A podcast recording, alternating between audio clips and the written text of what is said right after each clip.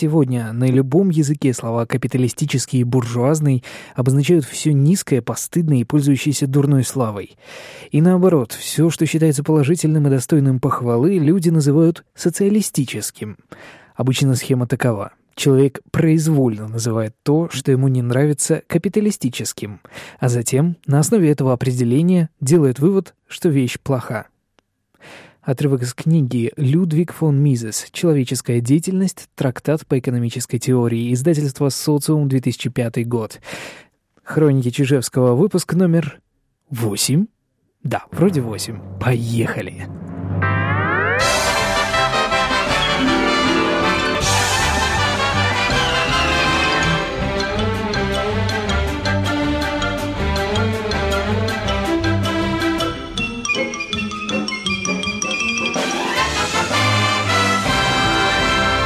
Это выпуск, который я записываю в главный, наверное, по идее, государственный праздник в России. Это День независимости. Раньше, по крайней мере, он назывался так. Сегодня это День России. В этот день была принята декларация о независимости Российской Федерации от Советского Союза. Если вы немножко не понимаете, каким образом Россия могла не зависеть сама от себя, то вам следует понимать, что Советский Союз все-таки был над национальной структурой, он стоял над республиками, которые входили в этот Советский Союз, и формально Российская Федерация была всего лишь одной из республик, которые входили в этот Советский Союз, и, соответственно, у нее было свое правительство, свой председатель, ну и так далее. Не знаю уж сейчас точно, как эти должности называются. И сегодня, соответственно, тот день, когда в Борис, чуть не сказал Владимир Владимирович, вот, блин, когда Борис Николаевич стал правителем всего Руси, как всея Руси, как говорит легенда, подошел к карте, распростер руки и сказал «Вот это все мое!» Доволен, наверное, тогда был Борис Николаевич. Впрочем, судьба сыграла с ним, конечно же, злую шутку, и мы все сейчас знаем уже, какие проблемы в дальнейшем последовали. А, я особенно хочу обратить на это внимание и э, заметить вот очень важный момент, который связан как раз таки с э, новейшей историей Российской Федерации и с тем, как мы оцениваем современную историю России, как мы оцениваем, в частности, 90-е э, годы, которые у нас называются лихими 90-ми. В политике, в демократии вообще есть да не только в демократии, вообще в политике, в деле управления государством есть э, такой интересный момент, который заключается в том, что зачастую, и, и это не обязательно только государством, это может быть управление бизнесом, зачастую результаты тех или иных принимаемых э, управленцами решений они приходят не сразу же, как только вы приняли эти решения, и даже не через год и не через два. Эти результаты можно оттягивать, и эти результаты можно э, откладывать по времени на тот момент, когда придет следующий управленец, и, возможно, он будет действовать правильно. Но решения, принятые его предшественником, решения полностью неправильные, которые всего лишь оттягивали решение проблемы, но при этом э, не позволяли ее решить, вот эти решения, они э, вынуждают нового управленца делать, повторять эту практику и делать то же самое, то есть делать неправильно.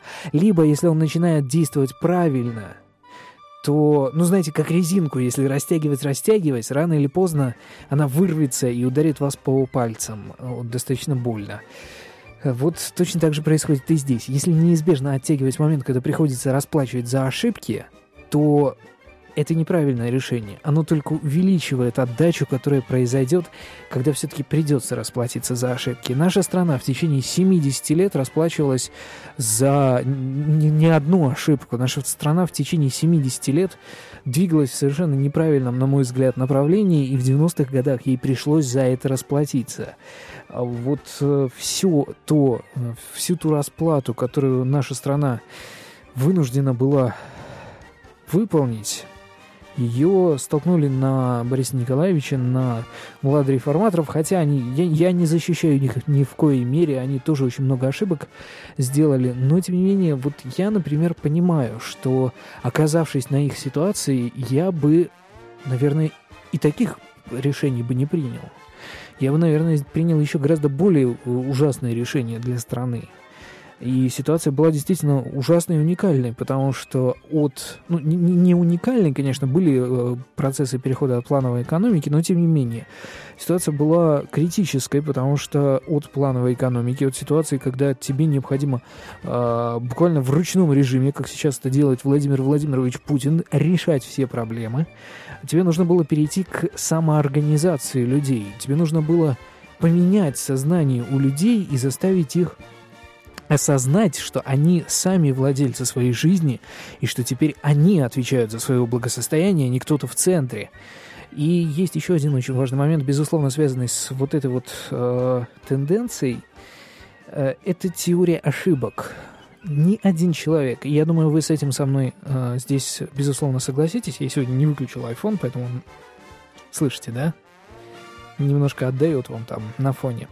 Все, выключил. Э, соответственно, ни один человек не э, застрахован от ошибки. Даже коллектив людей, даже там миллион людей не застрахован от ошибки. Может сложиться такая ситуация, поскольку ни один человек не застрахован от ошибки, может сложиться ситуация, при которой миллион людей совершат одну и ту же ошибку и будут считать, что они правы.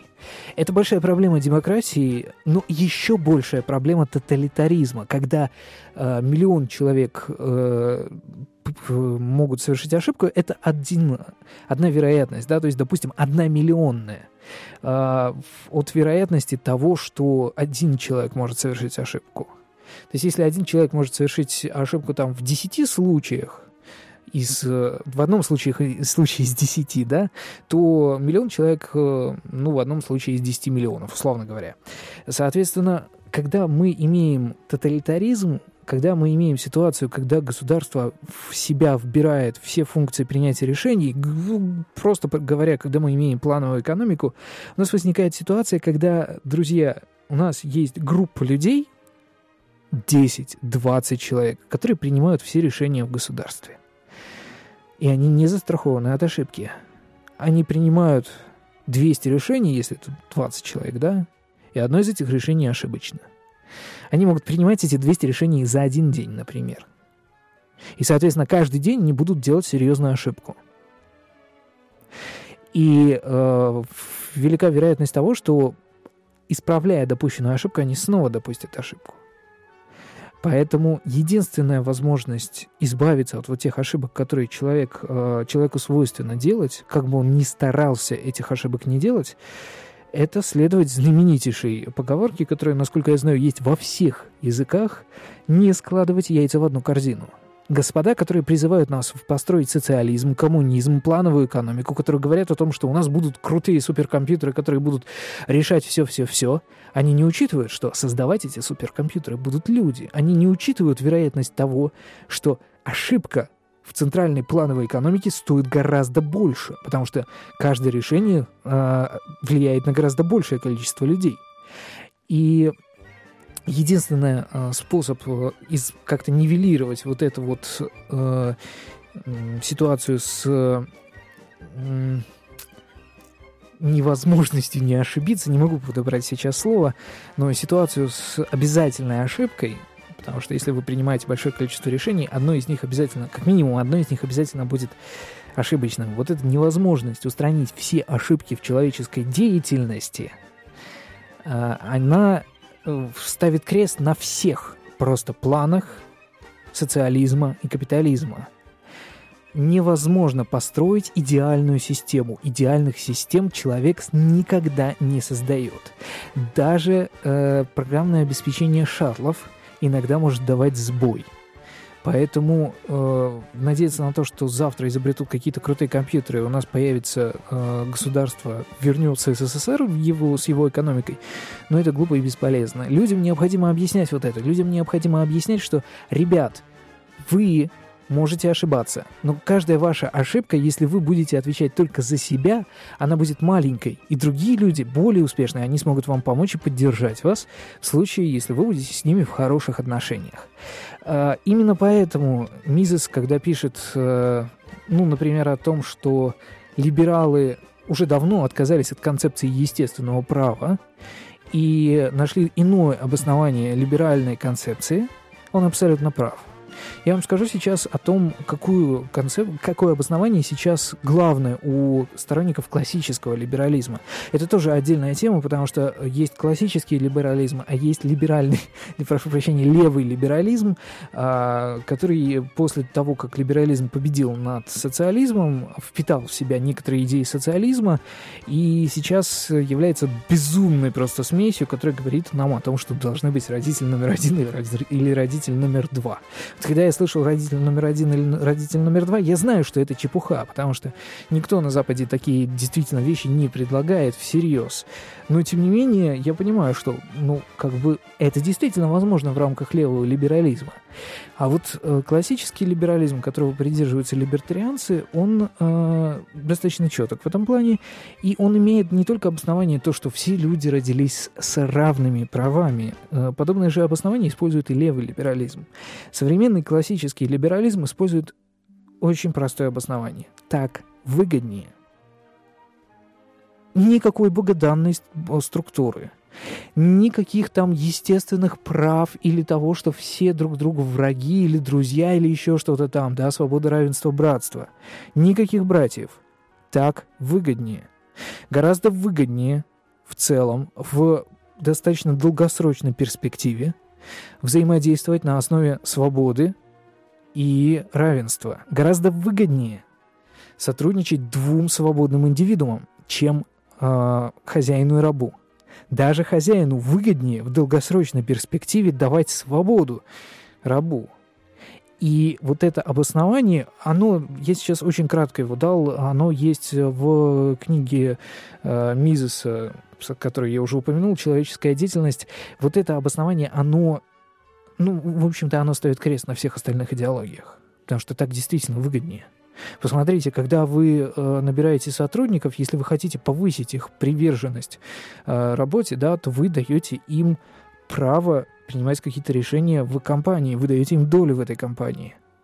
И это очень важно, вот этот момент, когда в Америке, когда в Европе капиталисты осознали, что для того, чтобы повысить мотивацию сотрудников и увеличить свою прибыль, можно поделиться сотрудниками э, частью этой компании, дать им акции этой компании во владение, это поставило крест на всех системах, которые критикуют капитализм.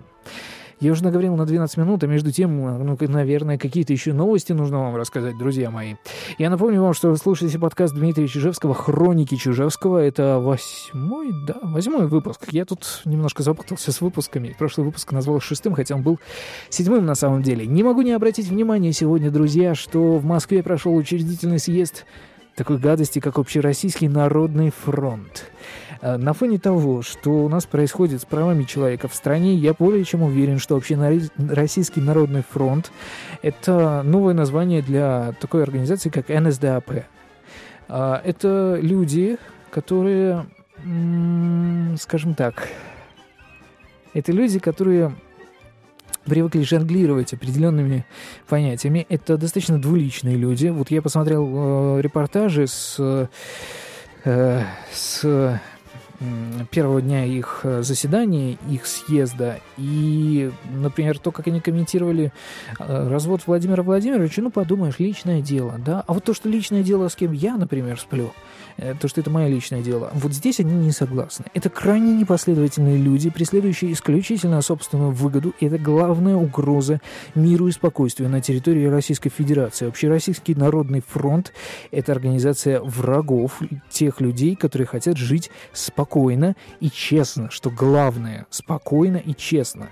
Вот Э, мы можем жить спокойно при этих людях, при Общероссийском народном фронте, безусловно. Но мы тогда будем э, должны знать, что нас обирают. Нас и сейчас обирают эти люди, вот те, которые встречаются на Общероссийском народном фронте, значительная часть из них живет за наш счет. Значительная часть из них получает свою зарплату, либо свою прибыль за счет того, что государство имеет право принуждать нас к тем или иным практикам. Например, не курить где-то. Например, э ну, не знаю, там, покупать, э, поставить себе, тоже замечательная история, поставить себе в обязательном порядке счетчики воды. Или, как Юлия Латынина недавно говорила, кстати, надо будет послушать субботний выпуск, я, по-моему, еще и не слушал его. Юлия Латынина недавно говорила на тему того, что всем э, водителям нужно будет, водителям грузовиков и автобусов, нужно будет поставить не помню, как называется девайс, но нужно будет поставить определенный девайс, это 3 или 5 тысяч, или 30, или 50 тысяч, ну, в общем, 3-5 цифр там точно были. Короче, это определенные затраты для водителей грузовиков и э, автобусов, владельцев, не водителей.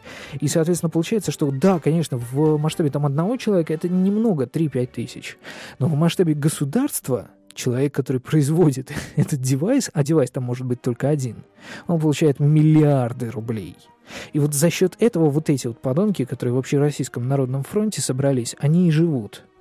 А, коммунисты, я очень уважаю коммунистическую идеологию в том плане, что она во многом правильна. Они говорят во многом правильные вещи, они действительно клеймят э, самые, ужасные, про, э, самые ужасные проявления капитализма, но они не смогли понять, что это не совсем капитализм, что вот то, что и против чего они выступали, империализм так называемый, э, это не капитализм, это ситуация, когда государство сращивается с бизнесом. Это называется монополиями и, э, простите, олигархиями. И э, вот этого они не смогли рассмотреть. То, что они должны воевать не против бизнесменов – Потому что честный бизнесмен занимается тем, что удовлетворяет потребности общества и никого к этому не принуждает. Он не принуждает людей да, покупать машины у себя или покупать хлеб у себя.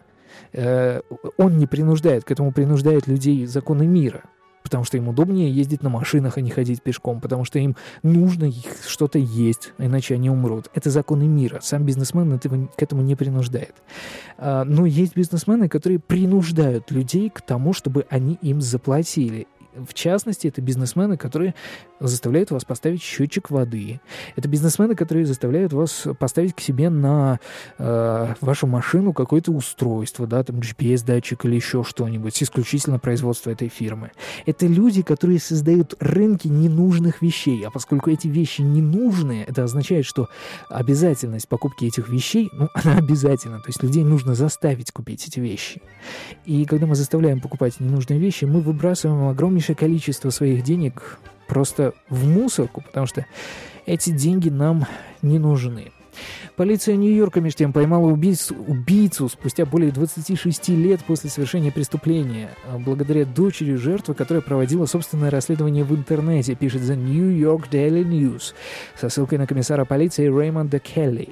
А, что интересно, дочь, соответственно, смогла раскрыть это убийство благодаря э, соцсетям. Вот у нас в государстве поливают соцсети грязью, говорят, что там порнография, чернуха, еще непонятно что. А на самом деле они, вон, посмотрите, помогают э, найти 43-летнего Хусто Сантоса. В Майами в пятницу 7 июня его задержали. В ходе допросов он создался, сознался в убийстве в 1986 году. Ух ты, год моего рождения, а, иммигранта из Доминиканской республики Хосе Мартинеса. Теперь следователи оформляют необходимые документы для его перевода в Нью-Йорк, где его будут судить. И это важный пример того, что, чтобы вот не говорили люди из э, там, социалистических движений или люди из э, тех движений, которые сегодня у власти. Причем я не делаю разницы между социализмом и э, тем, что у нас сейчас у власти, да, потому что э, и то, и другое основано на очень похожих принципах, и то, и другое основано на том, что э, общество давлеет над, госу- э, над личностью. Вот интересы общества или государства давлеют над интересами э, личности э, одной единственной. И, и все это объединяет вот есть либерализм, в котором интересы личности давлеют над интересами государства, и государство является всего лишь инструментом. А есть э, все остальные идеологии, которые говорят, что нет, Личность — это всего лишь инструмент, личность — это всего лишь пешка на шахматной доске, ее можно убить, ее можно заставить, ее можно пытать и так далее. Вот все, э, вот эта концепция, то, что личность — это не главное, это всего лишь инструмент, а не наоборот, государство — это всего лишь инструмент, а личность — это главное, эта концепция личности пешки, она э, едина для всех, соответственно, э, прогосударственных welfare state идеологий. И социализм и путинизм — это две стороны одной и той же медали. Так вот, соответственно, э, они очень часто говорят о каких-то вещах, только с негативной стороны. Они говорят нам интернете, об интернете исключительно с негативной стороны. Я понимаю, может быть, они хотят просто обратить внимание на существующие проблемы, но когда вы обращаете внимание на существующие проблемы, не нужно забывать о том, что дает вам э, вот эта вещь, которая Э, с помощью которой создаются эти проблемы. Интернет дает нам возможность обмениваться информацией. Интернет дает мне возможность уже 20 ровно минут говорить вам о, о каких-то идеологических фишках соци, э, социализма и капитализма и либерализма. И вот все это очень важно.